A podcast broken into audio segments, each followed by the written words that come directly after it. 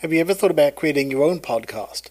Uh, certainly, you must like podcasts because you're listening to this one, and I'm sure many others.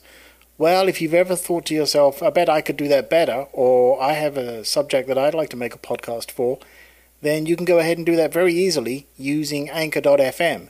In fact, Anchor.fm is the site that I use to host this very podcast. And what I like about it is they provide me all the tools and walk me through all the steps to not only creating my podcast, but very easily taking care of all the necessary details for distributing it as well. So if you want to go ahead and easily create your own podcast, start today on anchor.fm. That's anchor.fm.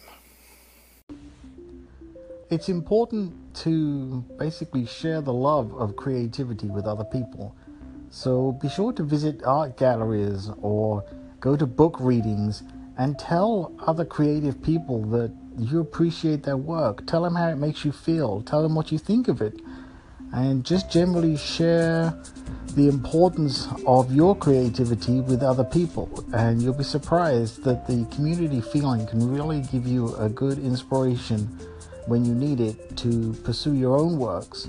So buy people's prints, for example, if you're a photographer or if you're a painter, you know, buy people's paintings or pottery or whatever the craft may be, needlework, stitching. And let's get out there and let's tell other people that we appreciate what they're doing and that it's important to us. And that's what you should be doing this weekend. And I will speak to you soon.